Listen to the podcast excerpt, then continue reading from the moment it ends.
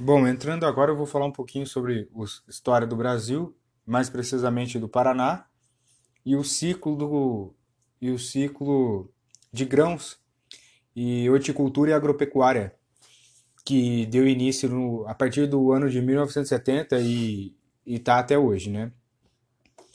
É, no caso da soja, a expansão dessa cultura foi extraordinária a partir da introdução da mecanização e adoção de novas tecnologias. Isso ele está falando sobre a Revolução Verde, que tem tudo a ver com a soja é, no ano de 1970.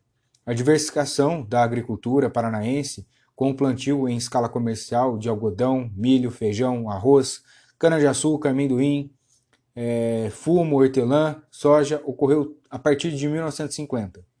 É, em alguns espaços, proporcionou a criação de bovinos e suínos. A região norte e noroeste, é, em 1950, e a região oeste e sudeste, em 1970, é, deve-se levar em consideração a cultura de grãos até meados de 1950 e esteve submetida à produção doméstica, ou seja, não era, não tinha o intuito de, de exportar, né? de, grande, de grande produção. Nessas regiões ainda predominava um tipo de mata atlântica restrita à produção de café, milho e feijão. Em escala industrial, ainda nem figurava a soja, por exemplo. Só para você ter noção, a soja nem era cogitada como uma produção em massa. Grande parte por desconhecimento do potencial comercial, os intervalos de produção acabaram por representar produção de cereais, muitos plantados entre as fileiras de café, queimando por causa das fortes geadas queimados, ou seja, o café foi queimado pela forte geada, então eles começaram a plantar é, cereais no local do café. Como alternativa, pequenos e grandes produtores buscavam a produção da soja, por exemplo, sabendo do grande potencial consumidor do mercado receptivo lucrativo. No Sudeste e no Oeste, houve grande influência de, de imigrantes que chegaram ao Oeste e Sudeste em especial vindos do Rio Grande do Sul e Santa Catarina, onde a soja já era uma opção mercadológica, com esse destaque para o uso familiar da alimentação de suínos e pela tecnologia da produção, ou seja, a soja alimentava os suínos e eles tinham tecnologia para produzir a soja em grande escala. Né? O plantio da soja disparou no início dos anos 70, que ocorreu a maior alta dos preços internacionais.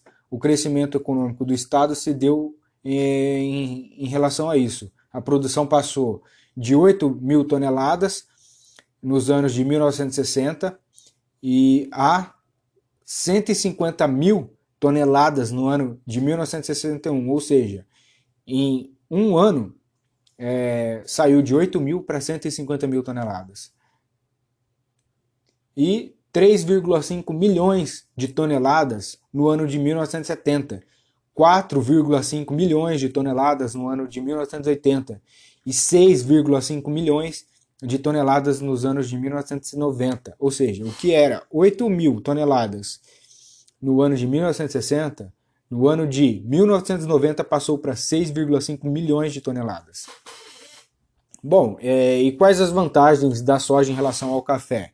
As sementes da soja elas são selecionadas, ou seja, é, geneticamente, né? O processo de produção é totalmente mecanizado, desde o plantio até a colheita. Você não precisa do trabalho das pessoas ali na, na no campo.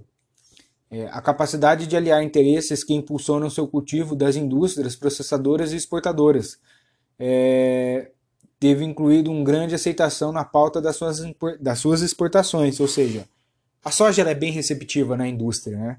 E não só na indústria, mas em relação às exportações também. O mercado externo é, vê a soja com bons olhos. E a soja até hoje é, continua sendo o produto que, que o Brasil tem mais, tem, tem mais aceitação, né? tem mais mercado, a soja. Mas não só a soja que é produzido, mas como a soja é a principal, mas o algodão, o milho, o feijão, o arroz, a cana-de-açúcar, o amendoim, entre outros, entre outros grãos de horticultura que o estado do, do Paraná também produz.